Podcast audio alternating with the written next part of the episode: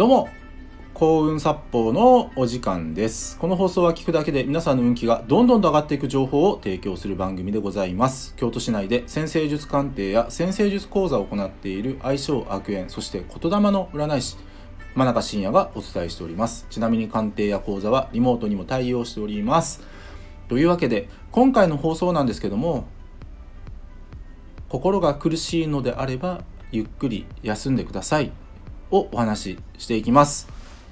でまあねやっぱり幸運殺法チャンネルをお聞きの皆さんにもですね、まあ、いろんな方がいらっしゃいます。今心が苦しくて辛くて何もやる気が出ない。自分がどうしたらわからない。という方もきっといらっしゃると思います。でそういう方はですねゆっくり休んでください。自分のペースで人生歩んでったらいいと僕は思います。でちょっとだけですね僕の過去の話をするとまあ僕はですねまあ以前のこのコンサッポーチャンネルでですねまあ偏差値50ない大学を2年間浪人して、まあ、予約入れるぐらい勉強はできませんでしたっていうことをお話ししたんですけども実はその時ですねえー、まあ実は結構辛かったたんですよ。でどういうことかっていうと正確えまあ18歳から、まあ、正確には24歳ぐらいまでの間なんですけどもずっと心療内科に通ってたんですよ。心療内科に通ってた。でもっと言うと睡眠薬が睡眠薬を飲まないと眠れないぐらいだったしで軽いパニック障害もあったので電車に乗れなかったんですね。実はその間僕。あのうん。だから受験の時はお父さんに車で会場まで送ってってもらってましたよ僕。うん。でまあそういう過去をですね、まあ、歩んできた人間なんですね僕は。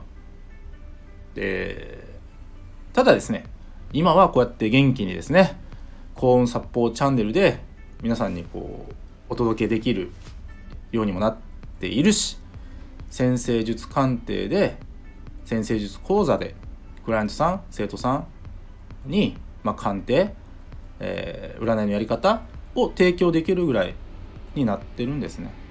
まあ、何が言いたいのかっていうとやっぱり人生時間が解決することって多いんだなと思います。で僕はそのね心療内科に通い睡眠薬を飲み、えー、電車に乗れなかった期間はですねうん。まあ辛い時期だったんですけども、まあ、人生のある意味休憩期間でもあったと思ってます。って言いながら、まあ、受験もやってたんです受験勉強やってたんですけど、うん、でやっぱりねきっと良くなりますよ人生。きっと良くなる。うん。